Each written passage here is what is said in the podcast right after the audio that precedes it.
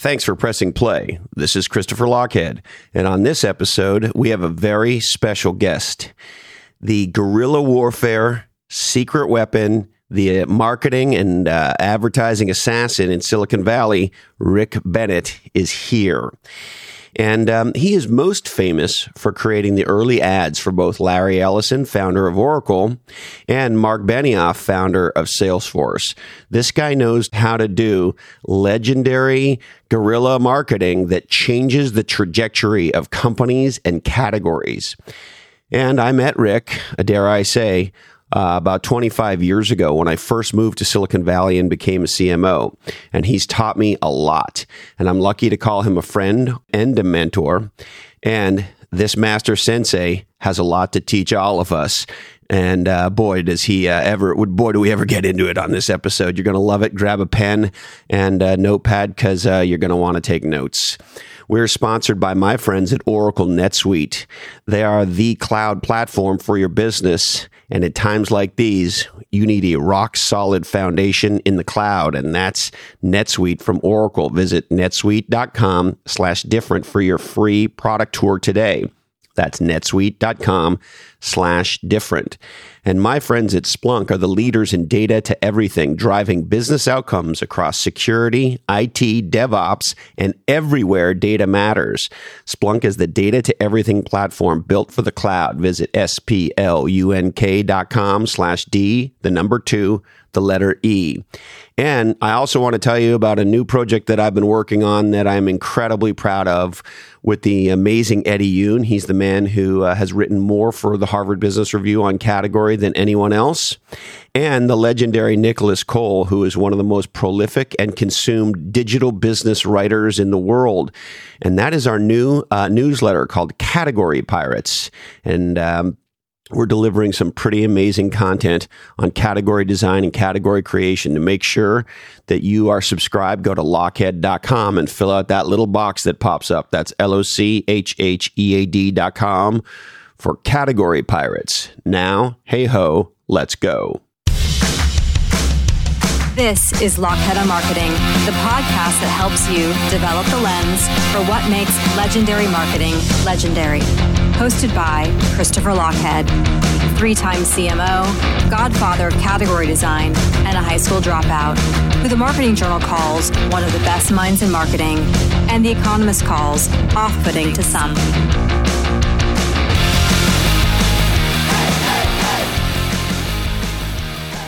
Since there's no real news organization in the print media or even in broadcast media, I think you're the new secret weapon. And any smart PR guy is going to get, get you on his Rolodex and he's going to pitch you as frequently as you'll listen to him. That's kind of you to say, Rick. No, no, that's uh, as Larry Ellison, we look for what is called a media anomaly.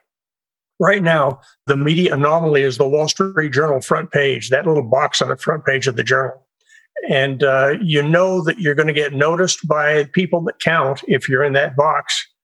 And I found that uh, years ago, the first Oracle ad I did was on the front page of MIS Week, that little front page box. Uh, what did that ad say for Oracle, Rick? It said uh, SQL DS is for IBM's uh, DB2 is now available on the PC. We made it look like editorial, and the, the guys weren't smart enough to put the word advertisement across the top of it and uh, the phone rang off the hook, and that got Larry addicted to advertising. That was what did it. That's what did it. And not only that, but uh, then Marc Benioff, uh, he's now every every uh, week in the front page of the Wall Street Journal as well. Larry was claiming to be number one in uh, CRM, and I said, Marc, you know, you're number one in CRM. Why don't you say it? The minute Marc did it, Larry changed his complete advertising uh, on the front page of the journal. And so when you're working with clients, Rick, how do you advise them and then ultimately create these ads that have such impact with, you know, in some cases, not much real estate? The, the trick is, is, and uh, one of your uh, contributors to on your LinkedIn article said, uh, commented on my Ellison's Law uh, idea. Don't say anything that a competitor could say. And uh, he kind of misstated. He said, "Why not it, that includes anything the competitor is now saying. When if the competitor is now saying something, you've got to rebut it and say it's just flatly not true. The trick is not to get sued for libel or slander, and that means you have to use technological intimidation. You can only speak the technological truth. Hmm. You know, you don't call someone a liar. You just say, "Well, this isn't really true," and you prove why. Now, nowadays, uh, you go uh, video in fact, I would suspect that uh, any good PR guy is going to take your podcast with his client and drop it onto his website and then write an ad that draws people to that website. Uh, the ad just has to get someone online. Uh, things are different today. It used to take us 10 weeks to, uh, to research and find out if something's going to work. Now it takes 10 hours. And so when you go to write, I mean, you're a master at writing legendary uh, headlines. And back in the day when you were coming up, and certainly when you were mentoring me, to your point, the only way we could really know was to run the ad and see. Today we can experiment digitally. And so, how do you think about sort of creating a headline and then testing it? And then what do you need to see before you say, yeah, that's it, let's invest in that one? Interestingly, uh, Survey Monkey is is really uh, cool because you could target your audience and uh, test a whole bunch of ideas. It's called rhetorical wargaming. And you don't want to measure like Procter and Gamble. Is is this going to buy us one or one and a half percent of the market? You want to do a rhetorical war game, which you you say something and it causes a forty percent difference in your in, in, your uptake on that. And so I, I like uh, Survey Monkey a lot. I haven't used it a lot recently because I'm really focused on on writing a book. Uh, and, and praying for. There's one client I pray for, and that is an artificial intelligence company that has real artificial intelligence. I was amazed. You know, I helped uh, Benioff destroy Siebel with uh, this, the ads targeting Siebel. I wish I could find an AI company because, uh, in fact, I have a whole chapter in my new book about real artificial intelligence. The guy is giving a seminar at MIT and saying how all the rest of the everybody says AI in their name and nobody has AI in reality, and that's true for Siebel. That's true. Uh, the best thing I can say about Siebel is they got a great logo. C3 AI is almost as good as the Sun Microsystems logo. You know, the little U's that make S's and Sun. It's funny you say this, Rick, because uh, our producer Jason DeFilippo on his podcast, Grumpy Old Geeks uh, has been saying for eons, it feels like that AI is people. yeah. It, well, right now, what is called AI could be done on a spreadsheet in a spreadsheet macro. You think it's that uh, sort of basic? Yeah, very very basic. And uh, there, uh, I, am waiting for a real AI company to, uh, out there to say, "Hey, Bennett, could you help us to break into this market? Because man alive, uh, talk about technological intimidation. You could just murder everybody else out there.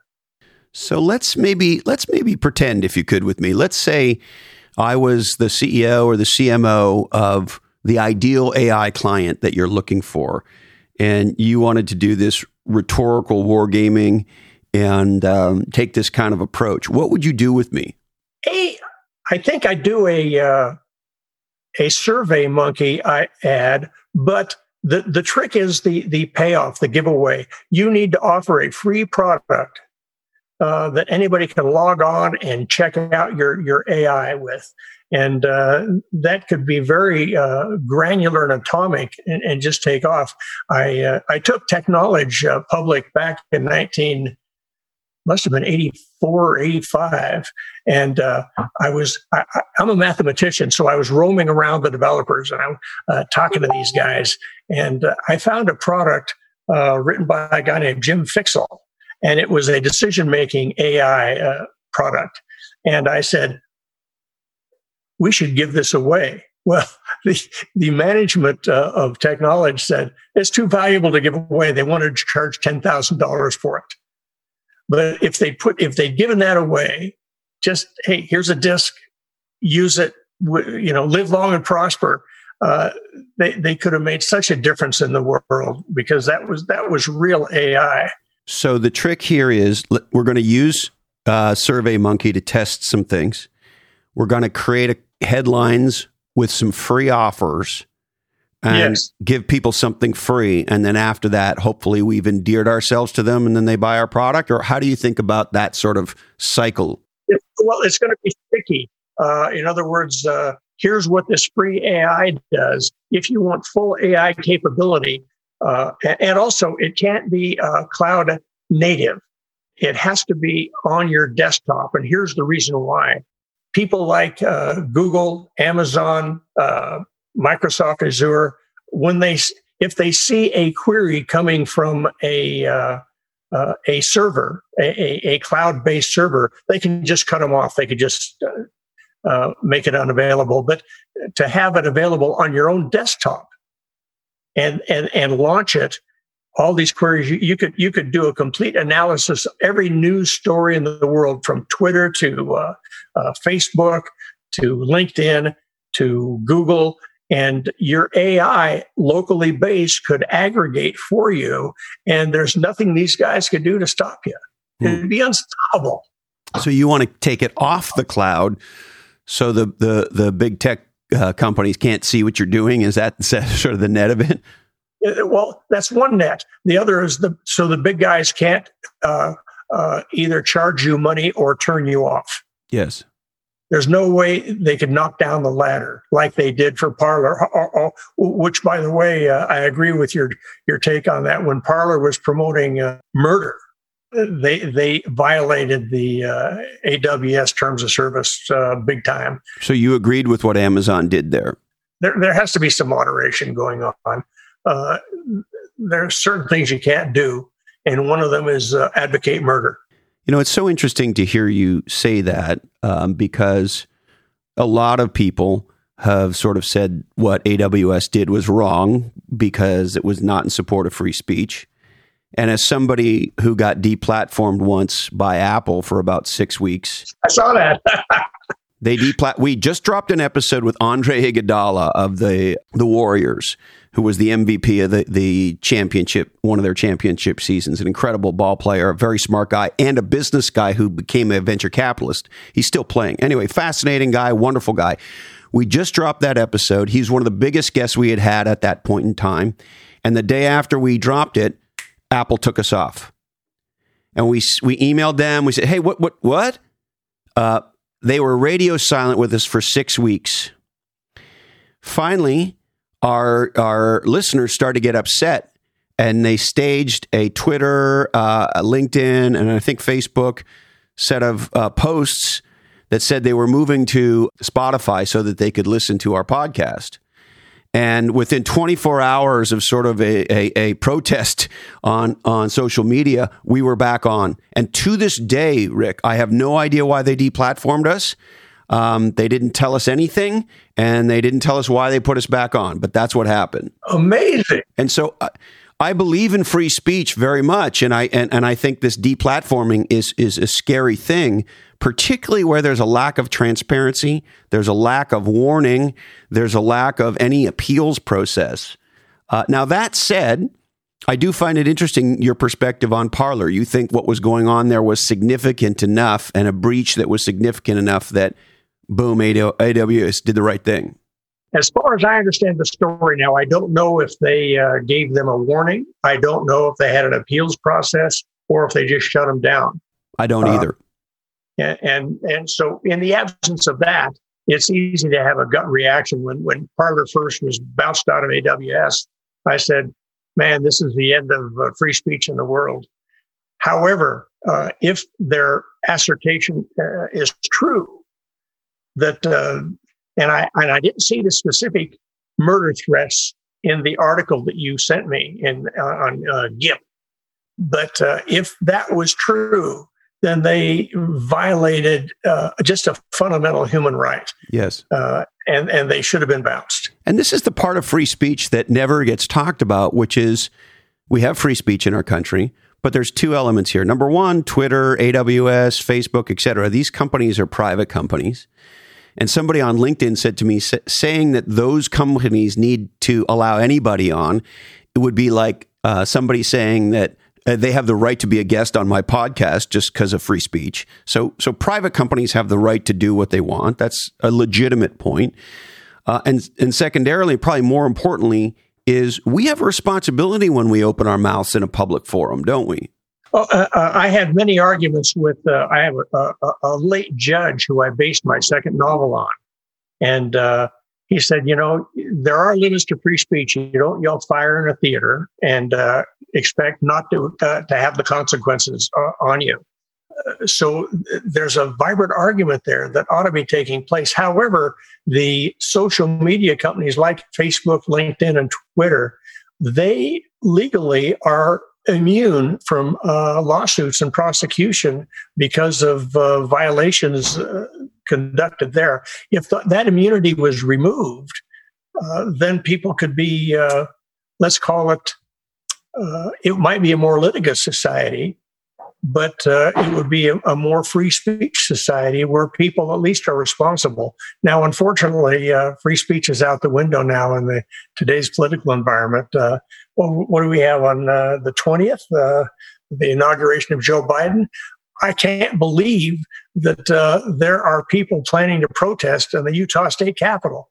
I mean, uh, I, I, I was very critical of one of my uh, associates who uh, had his picture taken in the Washington riots. I said, if you were a member of my church, the Church of Jesus Christ of Latter day Saints, you should have been excommunicated. Hmm.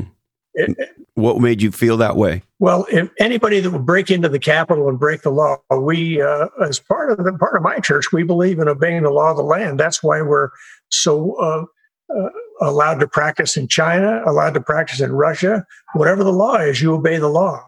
Now, you don't have to do things that are wrong. You can be a conscientious objector, but you don't act uh, uh, uh, and consciously break the law. So uh, my buddy called and he said, "Hey, look, I wasn't anywhere inside the Capitol." And I said, "Okay." I, I took down my my criticism of him, which was on LinkedIn, and I just said, "Hey, you were a demonstrator. You had right the rights of free speech.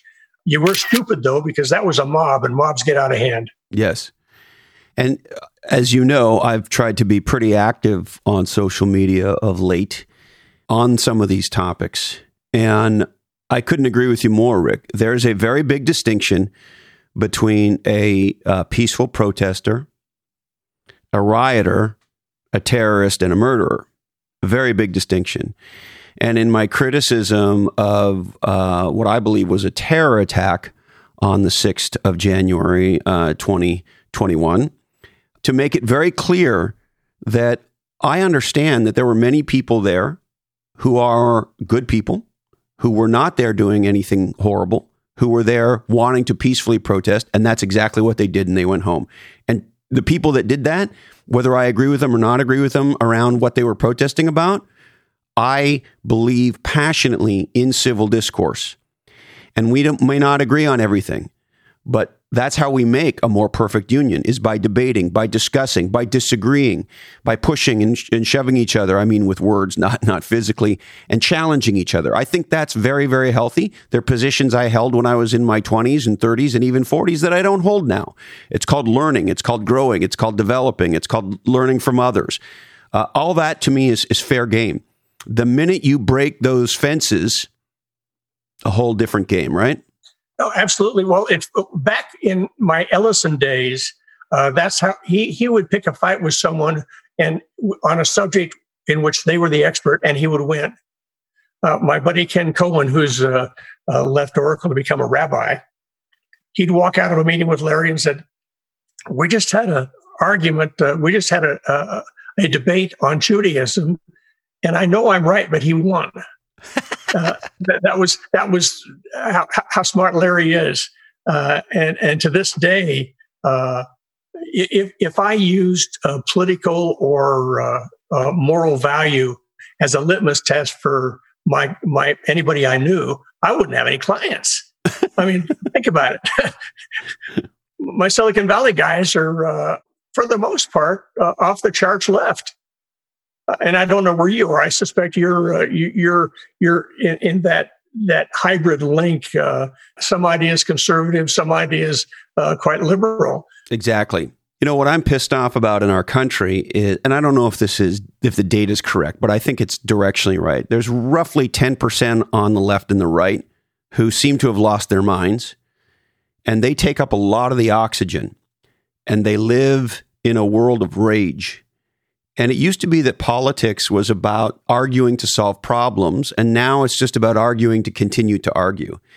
And I've had it with roughly 20, percent of the country on either side holding us fucking hostage. So I'm part of what I describe as the radical middle. I'm an independent, I'm not a Democrat or a Republican. And exactly what you said, Rick.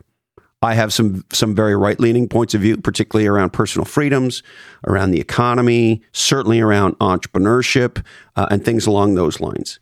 And then more to the left, I believe in Medicare uh, or, or, or, medicine for all. I don't think that your net worth should determine whether or not we care for you if something happens to you.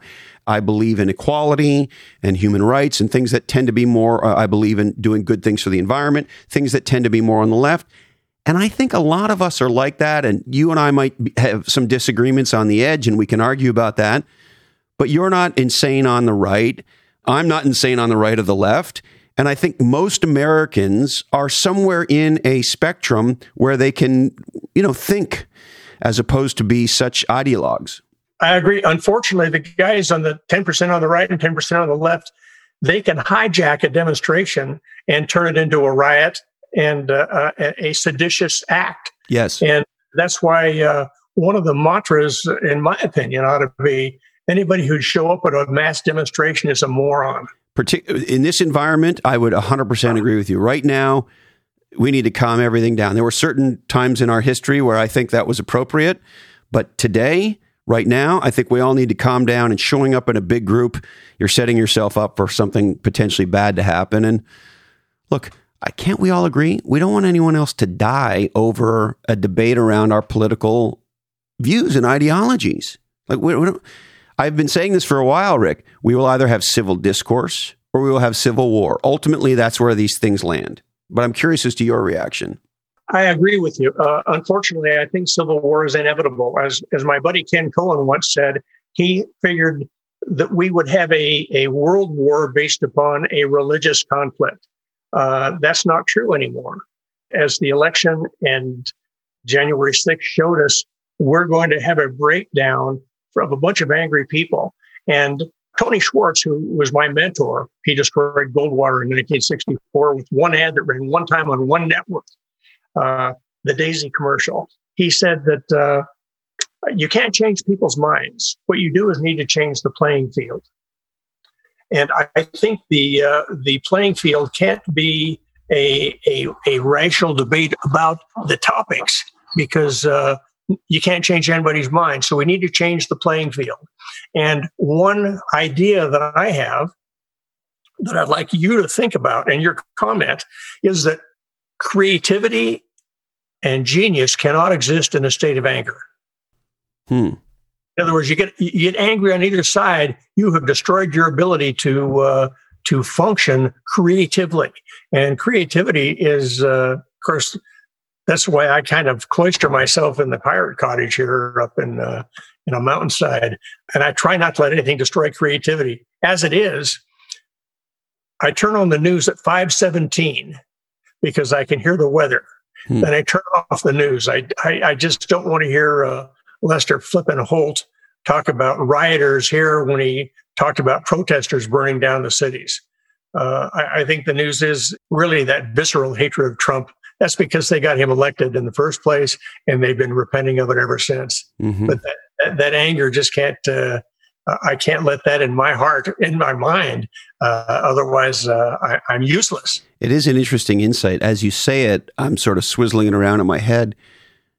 And it makes a lot of sense to me, Rick. When you're angry, there's this giant elephant in your head taking up all this space. When we're not angry, we're open, we're clear.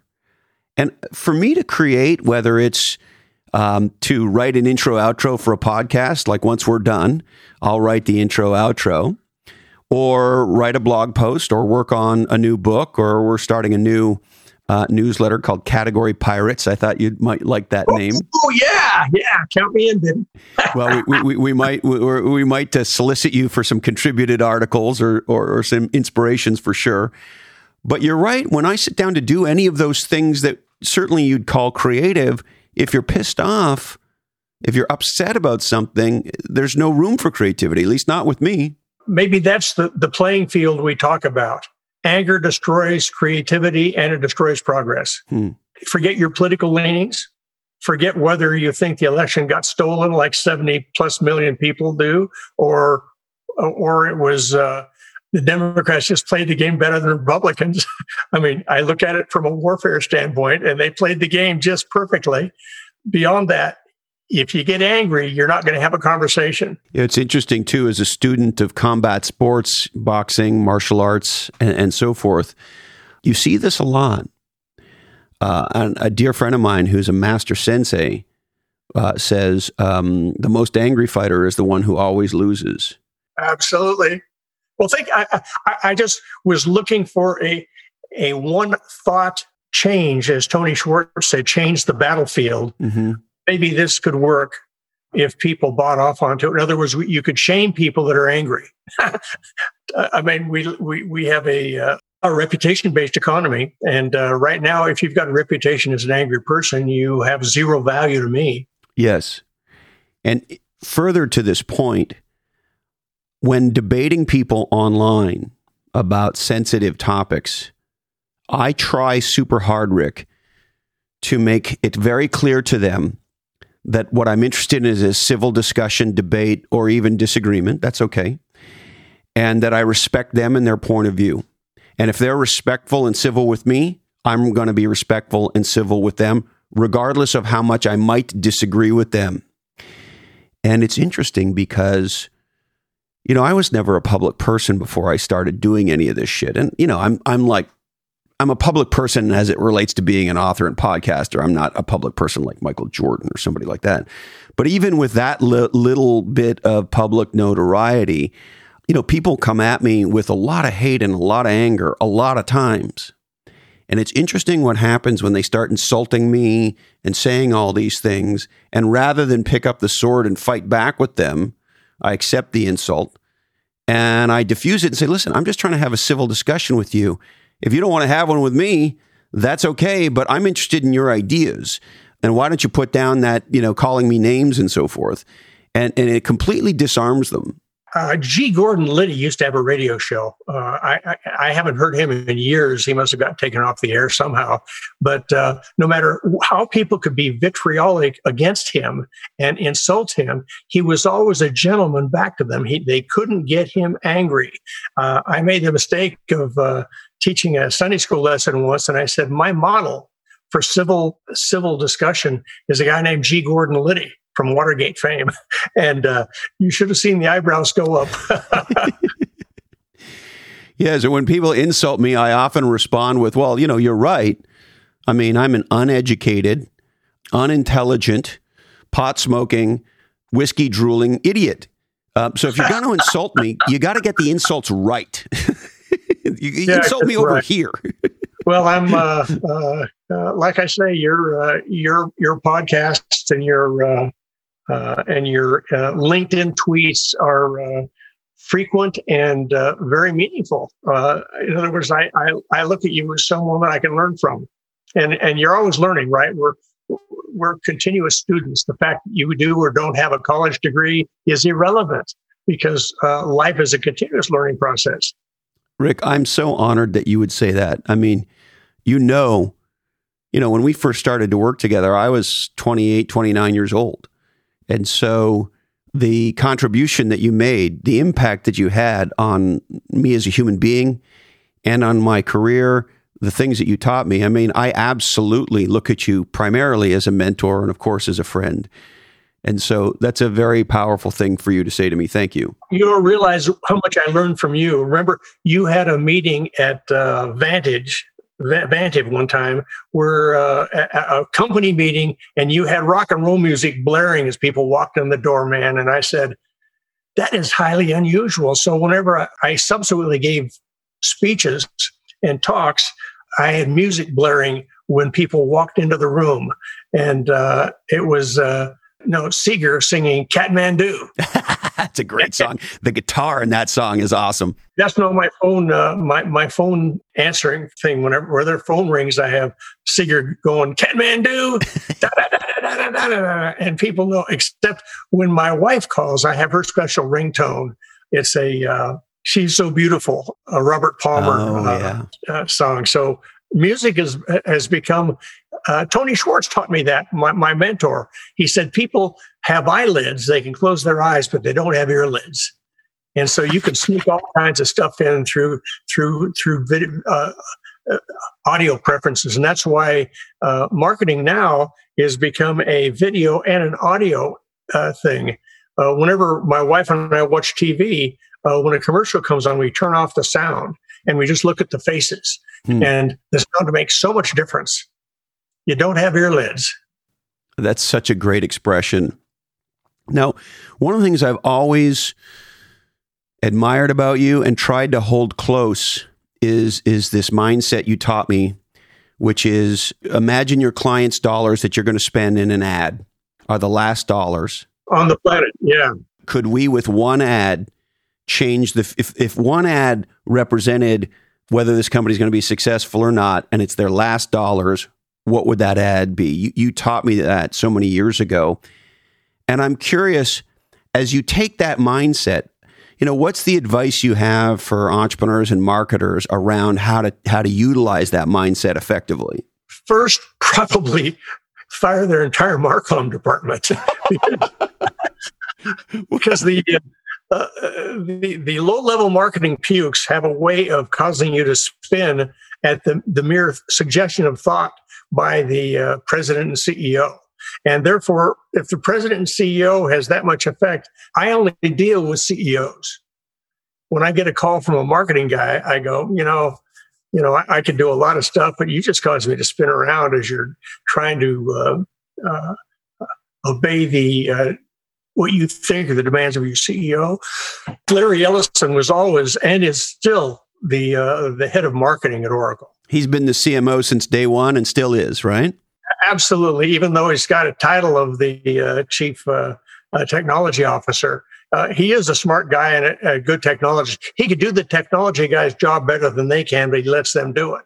Well, the same is true with marketing. Does he still see every press release that comes out, do you think? I don't know about every press release, but I do know that uh, there's no Oracle ad that appears that doesn't have his uh, fingerprint on it. And is the same kind of thing true with Benioff? Uh, Marc is a little better delegator uh, than Larry was. And so a lot of stuff happens that, that Marc entrusts his people. He empowers his people. And uh, that's a mistake because when I send him an idea, uh, he says, That's a great idea. He passes it on to his people and they do what I call malicious obedience. Hmm. They go, Well, we could do better. Right. You know, that's not our idea. Therefore, we're not going to do it. Uh, I suggested he do some things in the AI area that he didn't do. And uh, now Siebel has completely uh, interrupted him. hmm Uh, so I, I, my my last note to Marc was, uh, you gotta you gotta fight the AI war. Yes. And that means going after Siebel and C3 AI. And of course, they just went public quite successfully, didn't they? Yes, uh, that's the second time around. I mean, uh, when uh, he talks artificial intelligence, there's only one word that is true in that, and that's artificial. There's nothing, nothing intelligent about it. Uh, Oh, heaven help me.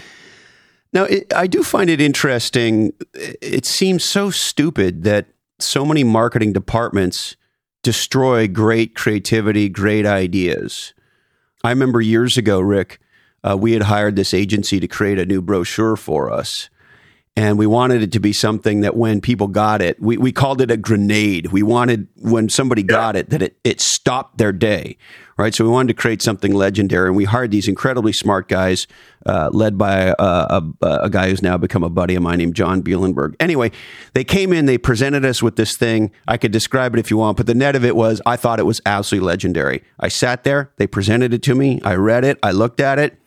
And here's the first thing I said to him don't let us fuck this up.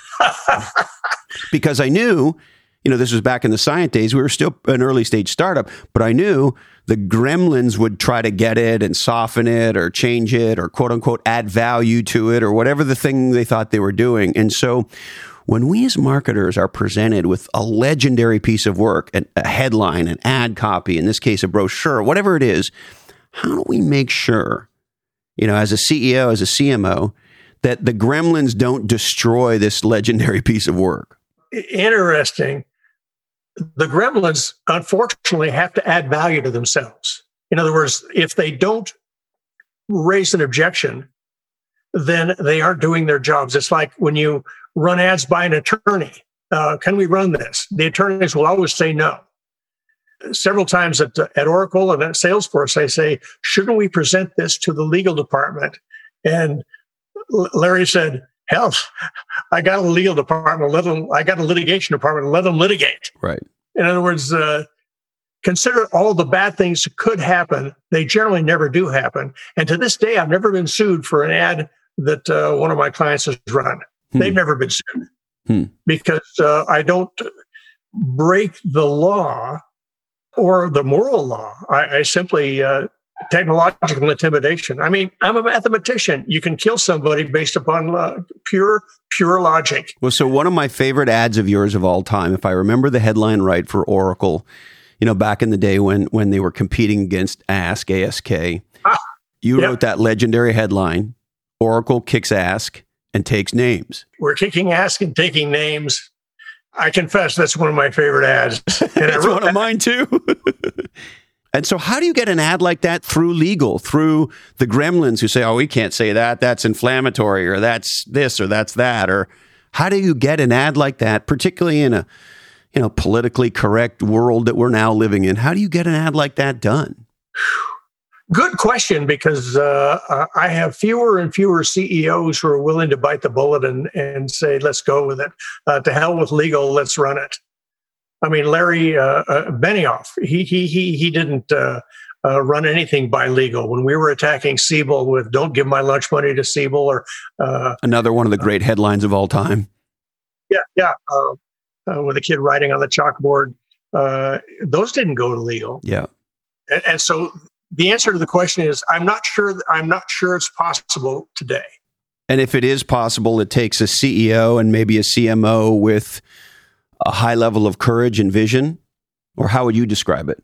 They have to to really be involved with their company and to have have the guts to do damage control. I remember one time we ran an ad at Oracle with all of the logos of the top 10 Fortune companies saying 10 of the top 10 Fortune companies use Oracle.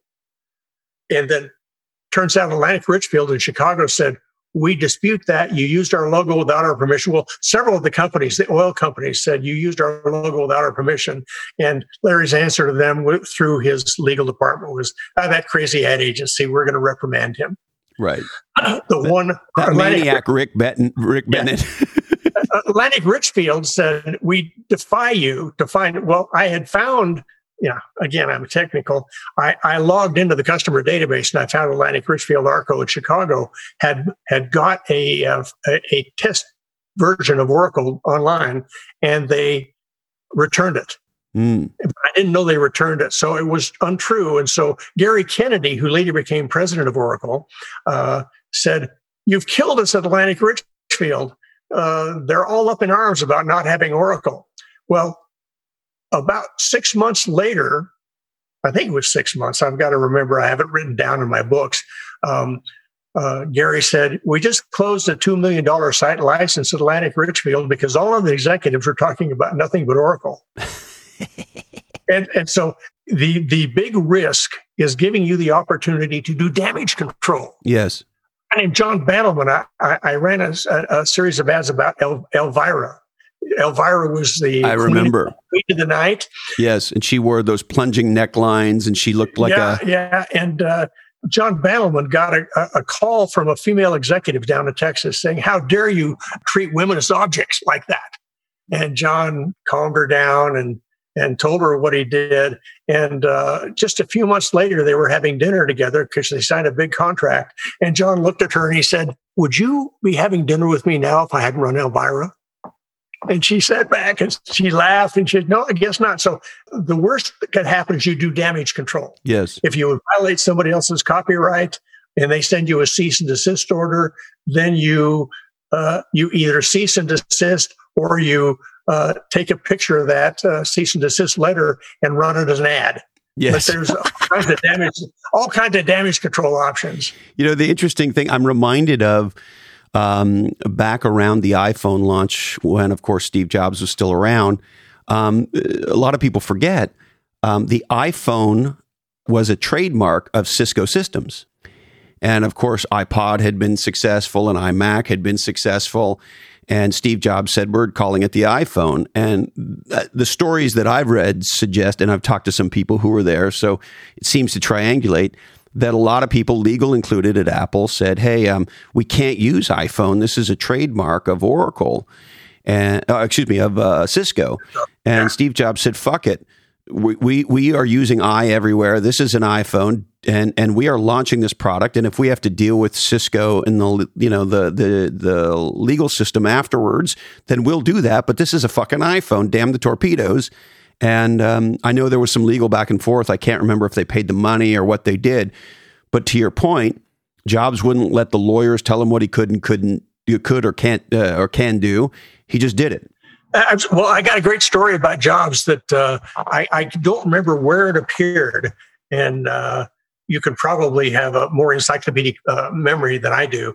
But uh, Larry Ellison, when Jobs was out of Apple, Larry went to Jobs and said, Hey, we could buy Apple and oh, both make a lot of money.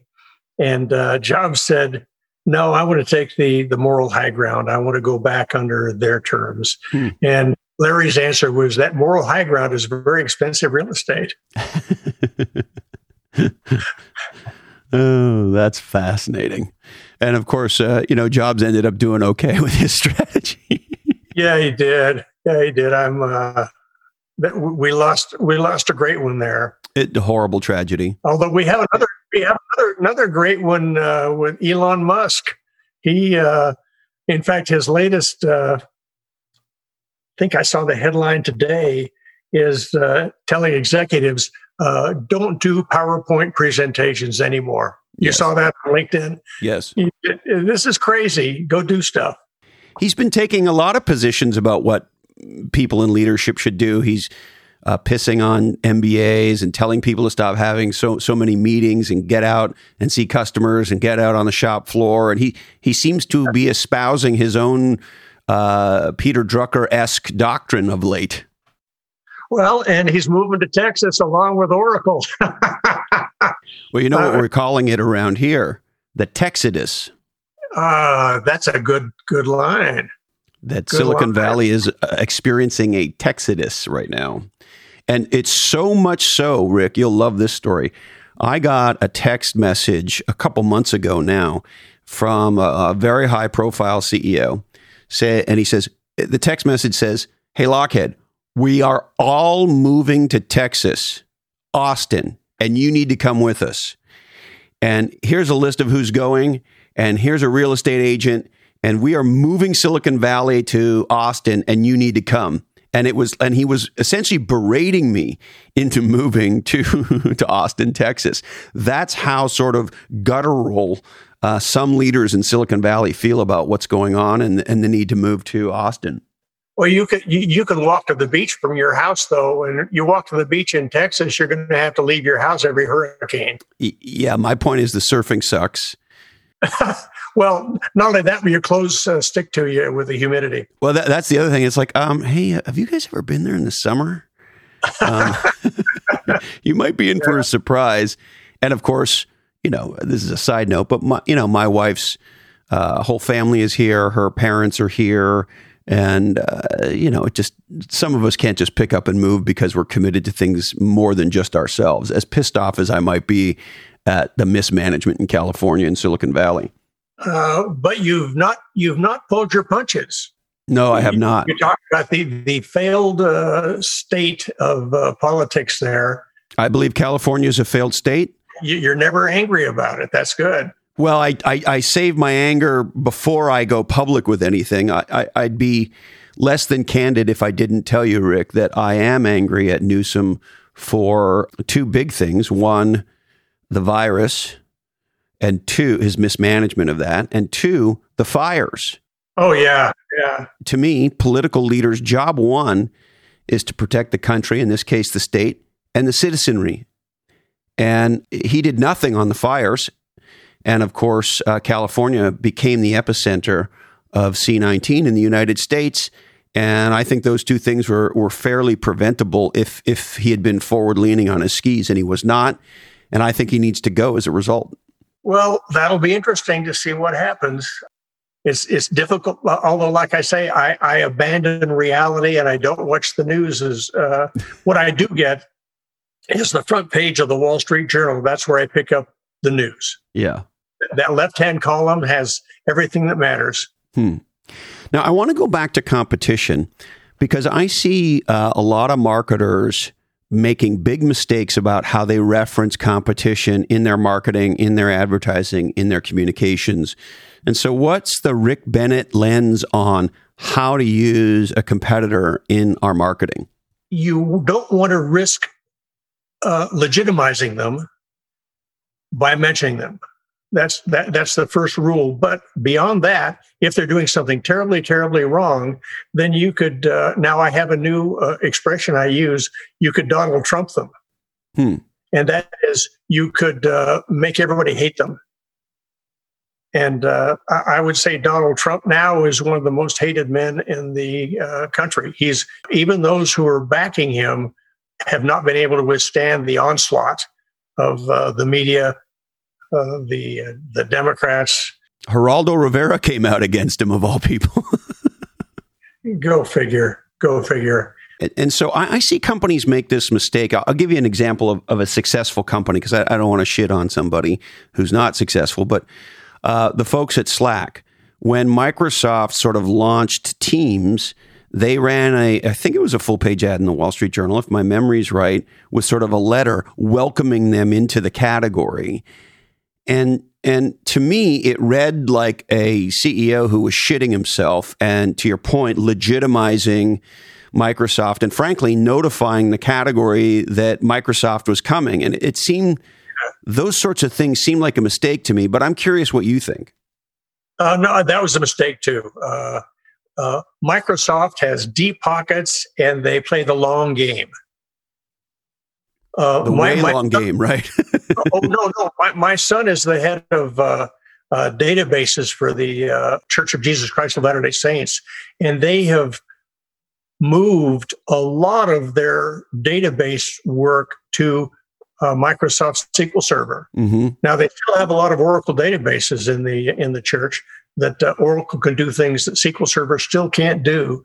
But Oracle, in their customer relationship uh, uh, department, has so alienated the uh, the church that they look for reasons to dump Oracle. Yeah, if they can technically do it. And, th- and Microsoft played this long game with SQL Server coming in, in into the church, and so uh, uh, Microsoft is is a unique company that you you want to play the you want to play the long game too. I think they should have ignored Microsoft. Yep, that was my take too. He was doing an investor call. Somebody's going to ask him on the investor call about Microsoft.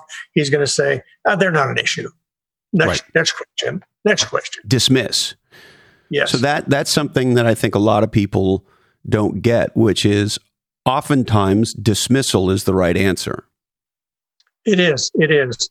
In fact, one of the things uh, that I've done several times with various clients is you mention their competitors in your ads, but you don't mention the ones you're scared of. You you you ignore them, and that really pisses off the people you ignore. they go, "Wait a minute, we're we're we're up here. Why why why he didn't even mention us?" Which brings me to another thing that you taught me, although I don't know if you ever explicitly said it. So I I, I want to make sure I got it which is don't punch down. So if you're the bigger company, you're the emerging category king, and there's a competitor that's trying to call you out, uh, don't take the bait. But uh, I, I, inferred that. How do you think about it when a when a scrappy or startup or smaller company is trying to get your attention with their marketing? What what do you think you do? It, it, it's all a function of how they're how they're going to try to do it uh, if if they've got a legitimate uh, uh, story to tell, uh, you've got a problem. Mm-hmm. What is it? You said something in one of your blogs, and I can't remember. It's uh, uh, marketing is for when you've got a shitty product. Yes, some people. I had a CEO tell me this that marketing is what you do when you have a shitty product. Yeah, yeah. And uh, so if you've got a, a shitty product, you had better correct it. Yes. And, and forget marketing. You go to R and D and say you guys have uh, 24 hours to come up with a plan. Yes. But if uh, they they don't have a legitimate uh, claim, then you uh, uh, then you've got to smack them smack them like a fly.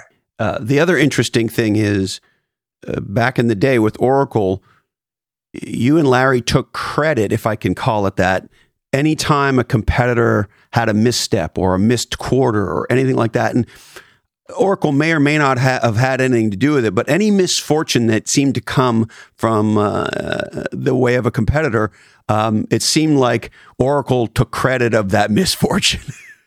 well, no, uh, I, I, take a different view. We were correct. Hmm. When we ran the We Kick Ass, Ask pre-announced products that they couldn't deliver, and it killed their quarter-to-quarter profitability, and they got acquired by CA. Simple.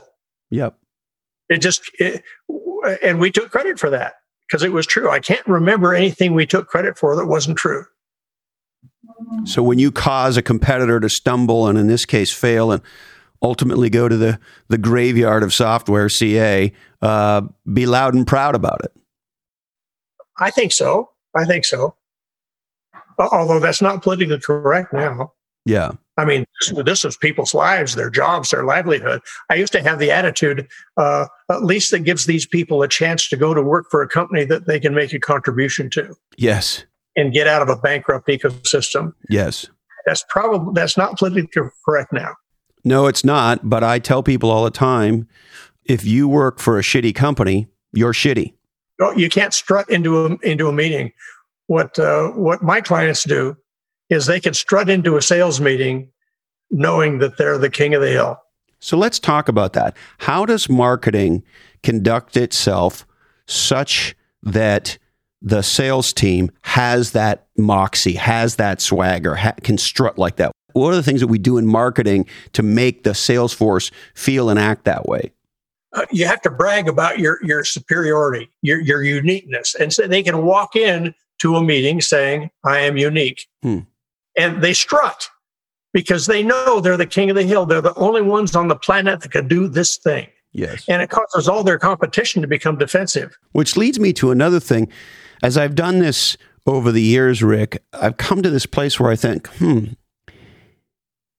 the value of marketing internally is at least uh, as important as it is externally. And, and it might even be more as it relates to creating culture and creating that swagger and that belief.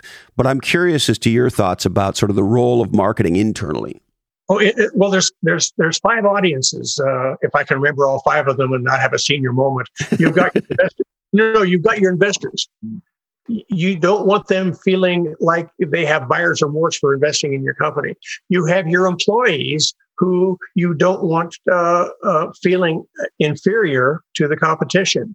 You have your uh, your sales force who you want to be able to strut into the, the meetings, and you have uh, your potential customers who they said, "I, know, I, I, know these guys. I mean, I've heard about them. They're they're uh, they're outrageous and I want to work with them. And you have your competitors. Ah, that's the fifth one. You want to demoralize the generals of the opposing army.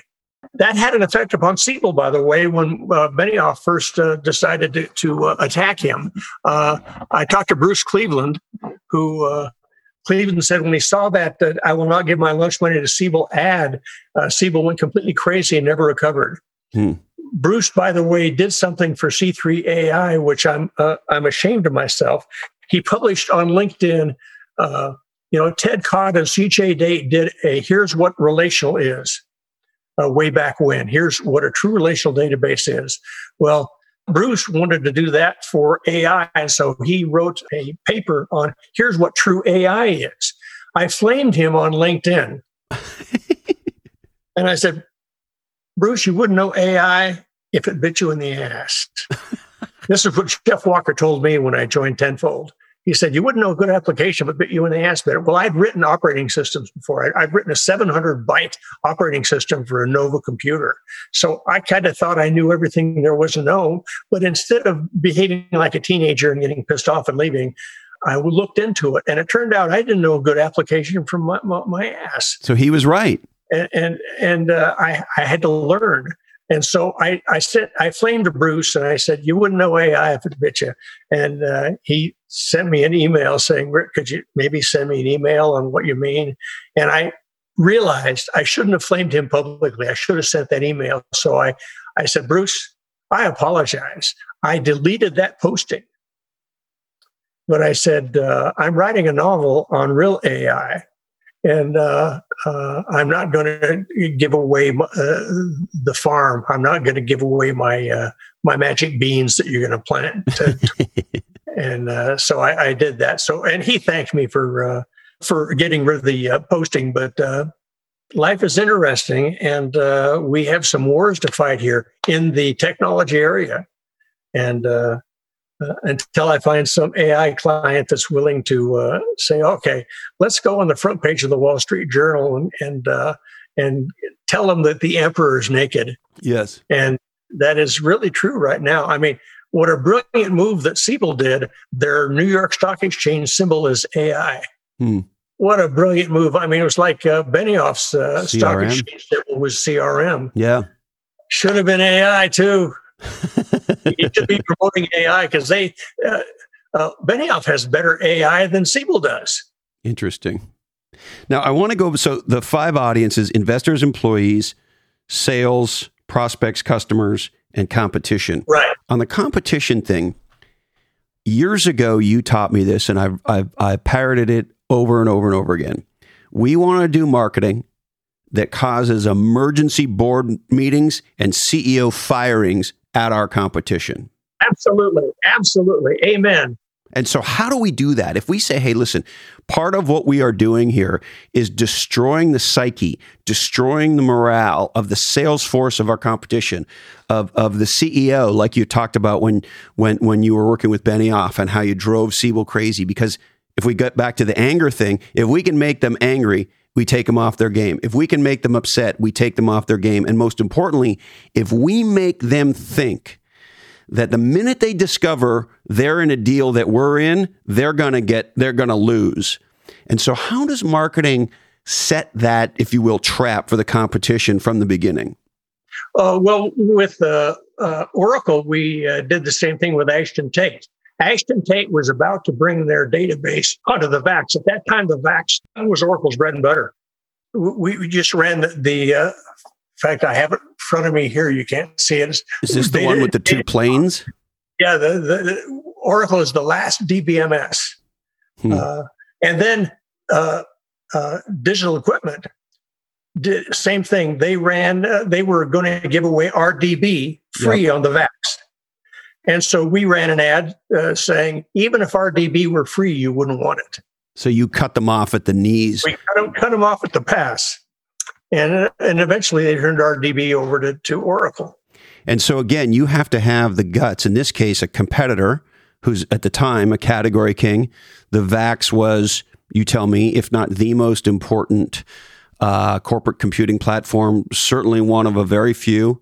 Uh, I remember there was a point in time in the history of our industry where the best sales job you could get was selling Vaxes for, for Digital Equipment Corporation. And so if you're Oracle, you're the upcoming upstart, they're about to give away your product, which represents the mass majority of your revenue, away for free to try to drive you out of business. And somehow you find the courage to say what you just said. Absolutely. But you have to have a little bit of good intelligence too, which is not hard today because uh, of social media. In other words, they can. They're, the competition telegraphs what they're doing. Absolutely. In fact, uh, what I, I have a number of Google alerts set up. So when I hear something happening, Google alerts are a, rather marvelous tool for a marketeer to have. You just got to set them up uh, properly so that you get notified before somebody's going to do something. Mm-hmm. And so just be willing to act quickly on telegraphed intelligence from the bad guys. Well, and, but that means acting quickly. And that means generally if the CEO is running marketing, it, it's going to be better than if you have uh, the low level minions saying, "Oh, I don't know, should we tell Joe about this? I don't know, Joe's busy." Yeah, you know, right. Give them alternatives. Give it, give us, uh, uh, uh you know, a, a, light, medium, and heavy uh, execution of this idea. And uh, this is not my plan. When I when I come up with an ad idea, it's one idea. I send the comp to them, and the, the header on the email is, "You better be sitting down before you read this." You know, and that's something I learned from you as well. Um, when when I work on a category design, a category name, a point of view that expresses the problem and therefore the solution, all the good things that around category design and the marketing to support it, um, I don't go in and say, "Here are three options." yeah, yeah. I say, yeah. "This is the answer." One thing, and you, you taught me that. And so many agencies make this mistake, right? They come in with five options or three options, and then some stupid debate ends up. Well, can we take the thing from this thing and that? And and and, and look, sometimes I guess that can work. I don't want to be overly dismissive, but for the most part, um, I, I haven't found that to be super effective. Agreed. Amen, brother. You're speaking to the choir here. Give them the one answer, and let's debate that answer. But the problem is they'll come back and say, you know, all you know, all the big agencies they come in with a whole uh, bunch of uh, comps uh, and they fill the whole front of the room with them. And uh, I go, well, that's not me. yeah, this is something that Costco has taught us, right? People don't actually want choice. They don't need 15 different uh, choices for toilet paper. Maybe give them one or two, and that's it. Well, and and the one or two, and, and no pun intended, but uh, Costco's uh, the Kirkland brand of toilet paper is definitely number two compared to compared to Charmin. now, Rick, I could clearly talk about life and and marketing and business and politics with you forever. And if you're amenable to it, I'd love to have you back on a on a somewhat regular basis. But I also want to be respectful of your time. Is there anything else you'd like to touch on today? If an AI client is looking at you and there, there are a bunch of guys in a garage with real AI, I work cheap, I'll accept equity in the company.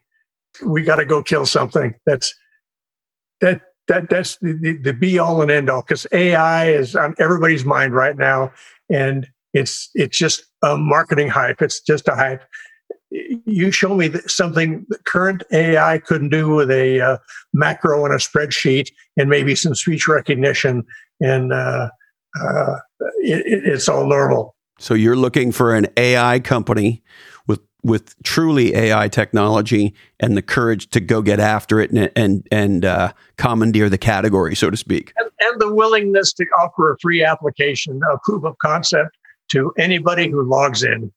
All right, I'm going to keep my eyes and ears open for you, Rick. Anything else, brother?